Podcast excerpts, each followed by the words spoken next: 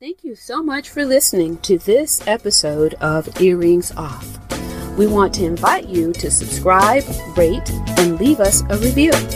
You can find us on Facebook at Earrings Off Podcast and on Instagram at The Earrings Off Podcast. Welcome to Earrings Off. I'm Lou. And I'm Teresa. Let's get started.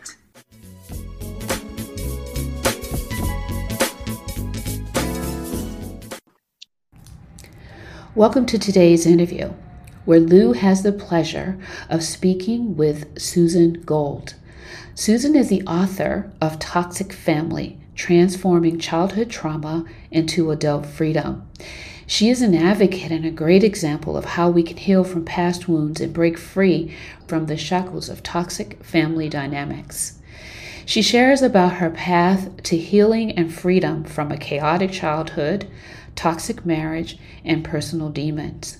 To fully thrive, she bravely chose to meet the demons of her upbringing that were continuing to repeat. Without further ado, please enjoy this enlightening conversation that Lou has with Susan. It is a good one.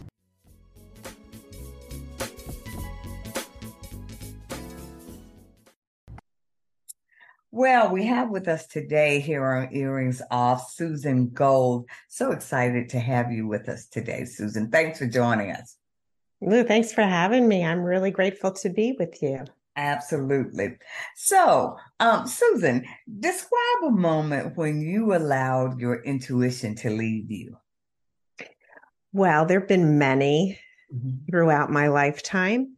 Um, but I used to sit in my basement and watch Barbara Walters mm-hmm. on my beanbag on my belly. Mm-hmm. And I would say to myself, wow, I want to go to New York City and be just like her. Well, I did follow that little inner voice mm-hmm. and that little dream and goal. I did actually make it to New York City.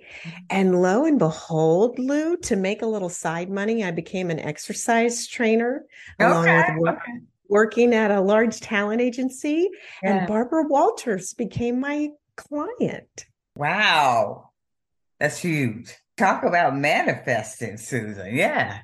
Yeah, I love that little story. And it was a great, great booster to listen to that small, still, intuitive voice, right? Right yeah. off the bat. Yeah. So, how did you become known for matching celebrities to brands? Well, that was a story in and of itself. I I was um, in college and wanted to get to New York City early, and an alumni came through, and she had what was called an arts management firm, and I had never heard that at the time in New York City. And she told us a little bit about what she did. So I wrote her from my job at the Jersey Shore that summer, and I said, "I'd like to come next summer and intern for you. Will you have me?" And she said, "We'll have you this winter. We need you now." Well, Susan, were they looking for an intern? No, I just I just asked a question, right? I just asked a question and put it out there. Mm-hmm. mm-hmm. And she said, "Come this winter, we have our our client doing their first Broadway season. We need you." Wow. So that was my first foray. I was 19 years old, living in Greenwich Village by myself. You had to be brave to do that. I think Lou, I had not a lot to fall back on. I love my family, but it was a chaotic environment. It mm. was dog eat dog. It was two hurt and abused children raising five hurt and abused children, in my opinion. not all my siblings have the same experience right. growing right. up in the, the household I did. Okay. So you felt like this was your shot. Yeah. And you took it. One of them, one of the many. Yeah. Okay. But so how did you then from there go to matching celebrities with brands? I was working at ICM, a large global talent agency, when the agent I was working with decided to leave and he asked me to join him. And it was a great opportunity. So that's where I really learned about negotiating celebrity contracts as it pertained to commercials and endorsements. Turned out that same gentleman had a sexual addiction issue hmm. and would invite young actresses in in the afternoon and asked me to leave, which was very wow. awkward. Yeah. And one day he tried the same thing on me and I was mortified. So the next morning I rang Barbara Walters' doorbell. And she took one look at me and she said, Susan, get in here. What is going on? oh, yeah. So she said she she wormed it out of me and and she said, "I'm coming to work with you this morning and we're going to confront this man together." And I said, "Well, that's okay, Barbara. I got it covered, but thank you." Mm-hmm. And so I did confront him that day and he said, "Do you have everything you need?" And I said, "I do." And he said, "Great, you're fired." And I had two and a half months of cash in the bank. I had just gotten sober. Yeah. Um, and I had just extricated myself from an abusive relationship where my partner held the purse strings, I'm embarrassed to say.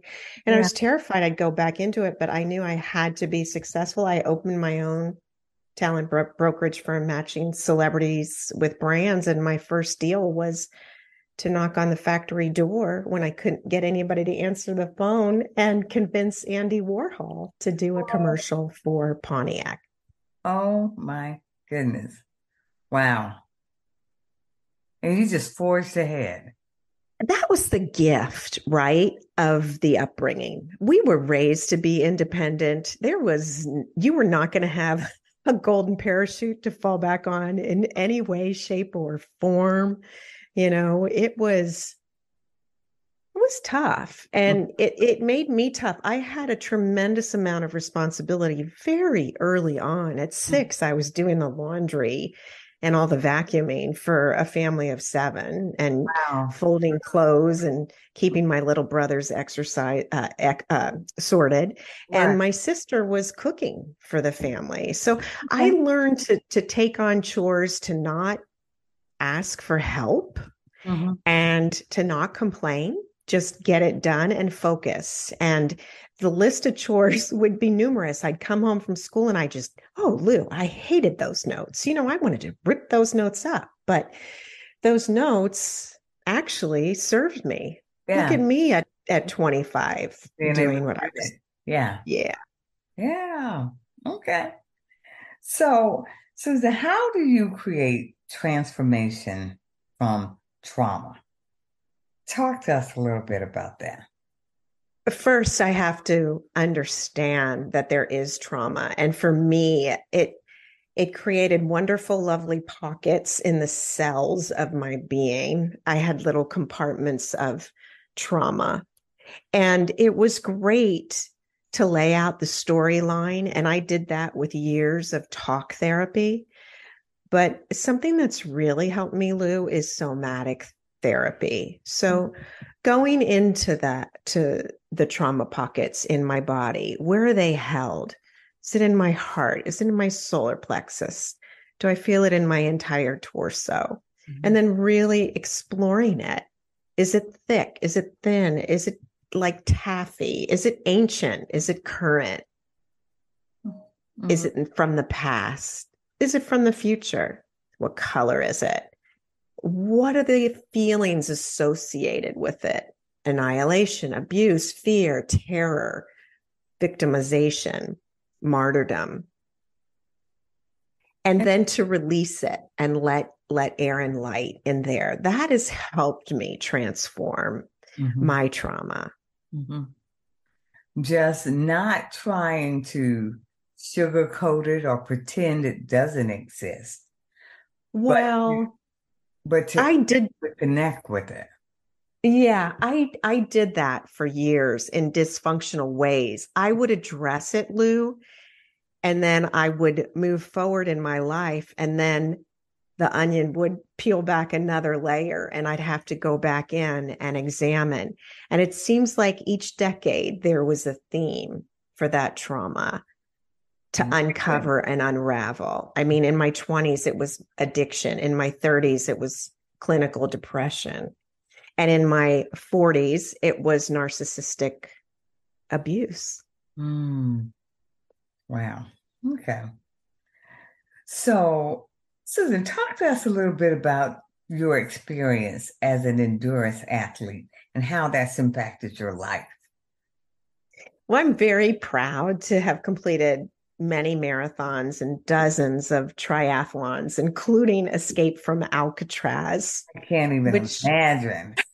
was definitely on my bucket list, Lou, and I, am glad I did it um, years ago. I trained for a year for that race, and my paternal grandmother had gone on a trip and came back with a slideshow and she said no one ever got off the island alive and that always stuck with me so really uh-huh. Yeah but i really used exercise and endurance athletics in particular to garner self-esteem and value and worth and ultimately i had to face that down too Mm-hmm. It all fell apart after receiving national recognition mm-hmm. and being ranked as a national masters athlete. Wow. I could not walk around the block. I could not walk around the block without excruciating pain because I was bludgeoning my body again. I'd be cold and vulnerable and tired. And there I was, 5:30 a.m. in my little Speedo with my goggles, getting ready to plunge into that 76 degree pool. Uh-huh. So you had to come to terms with that, even though it was something that should have been healthy. But the way you were utilizing it turned out to be a bit much for you at that point. So that mask had to fall too. That false persona had to fall and I had to face it. And it was hard. I didn't want to. And I, I fought back. I used to hobble into the, to the hot yoga room praying for a parking spot out in front. Um, but now that experience has allowed me to find love and compassion for my being. I do like some gentle yoga. Mm-hmm. I do some walking with my dog, you know, around the neighborhood. Maybe I'll do a little light weights here and there. I feel good about myself. Mm-hmm. Okay. Wow. So describe a moment of truth, Susan, that you've experienced in your life. Well, I'll tell you a moment of truth was I was married to who I thought was the love of my life, but his mask fell and I wanted to make him accountable, mm-hmm. especially in the arena of finances. Mm-hmm. So I tried what's called putting together a post nuptial agreement mm-hmm. to which he agreed to go to mediation. We got to the last point and I thought, oh my goodness, our marriage and our family is going to be saved. This is wonderful. Even though, Lou, I knew in my gut the expiration date was well past its due mm. in the mm. marriage. Mm-hmm. And so there we were at this final point, and he folded his arms and his eyes went into those cold lizard like slits. And he said, I'm hiring an attorney and I'm filing for divorce. Oh. And what I heard was clear as a bell that still small voice that said, This is the universe doing for you what you cannot do for yourself. Wow. Really? I would have to say that was the biggest truth I've had delivered to me. Because at that point you were still hoping for it. The man. I was willing willing to stay in in what was an uneven mm-hmm, mm-hmm. coupleship, partnership. Right.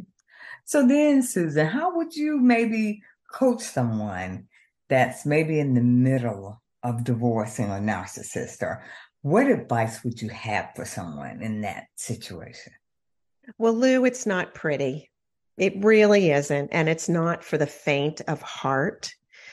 But I've had personal experience and I have helped other men and women in in this circumstance no contact is the only thing that works mm-hmm. the narcissist is a queen or a king of manipulation. They know your buttons, they know how to gaslight.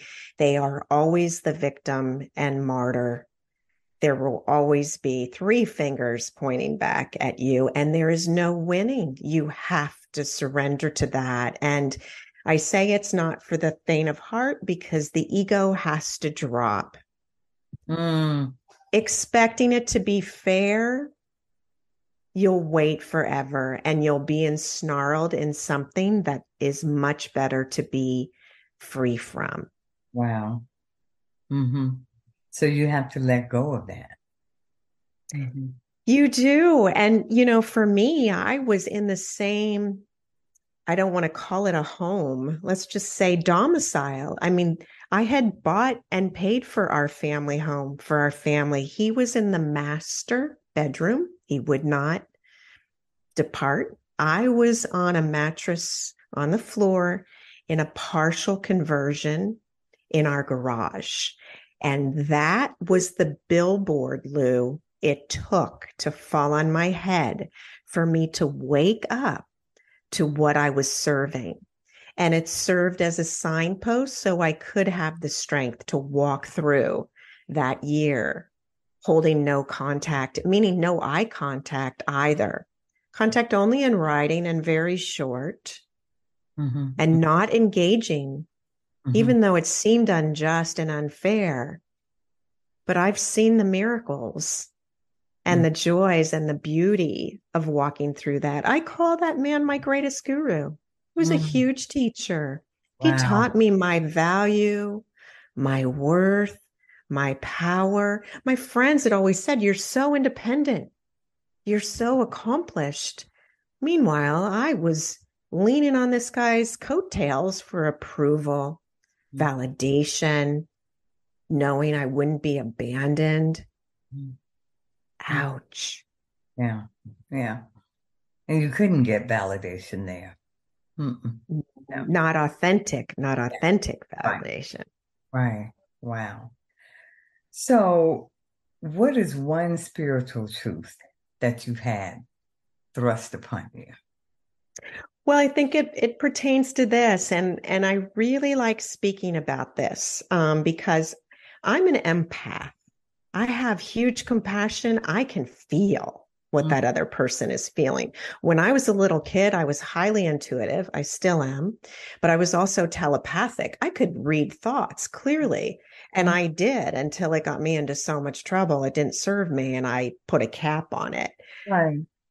But the one spiritual axiom I'd, I'd say that's done more damage than good is that one finger out, point one finger out, three fingers come back at you. Mm-mm, not for an empath living with a narcissist. That keeps you in an inequitable relationship. Mm-hmm. mm-hmm. Okay. Yeah. So, Susan, thank you so much. Those are, I mean, that's a lot of great um, information, and thank you for sharing, um, you know, your life and your knowledge with us. So, those are all of the questions, but do you have some parting words for the audience? And please be sure and share your contact information. Well, Lou, first off, thanks for having me and thanks for the earrings off platform. It takes devotion, it takes hard work, it takes time and effort to produce the content that you are. So I really, really appreciate it. And I'm a super fan. Um, I wrote a book. It's called Toxic Family Transforming Childhood Trauma into Adult Freedom. And it is my story. It's my personal and professional story. And while that I hear is riveting from people who have read it, who are not family members or mm-hmm. friends, these are total strangers. Yeah. There's also a workbook in the appendix, and these are the exact exercises that I've used to navigate some of these difficulties and challenges to see them as opportunities for soul evolution. So if you're interested in that or you're interested in knowing more about me, just go to susangold.us. That's susangold.us, and it's all there. And just thank you for the opportunity. Well, and thank you for caring enough to share your stories with others, not only on this platform, but through your book and the work that you've done, Susan. Um, it's unfortunate our audience can't see you. It's all audience audio because you are glowing, and I cannot believe what mm. you've come from to get to this point. So, again, thank you for joining us, and uh, I wish you all the best.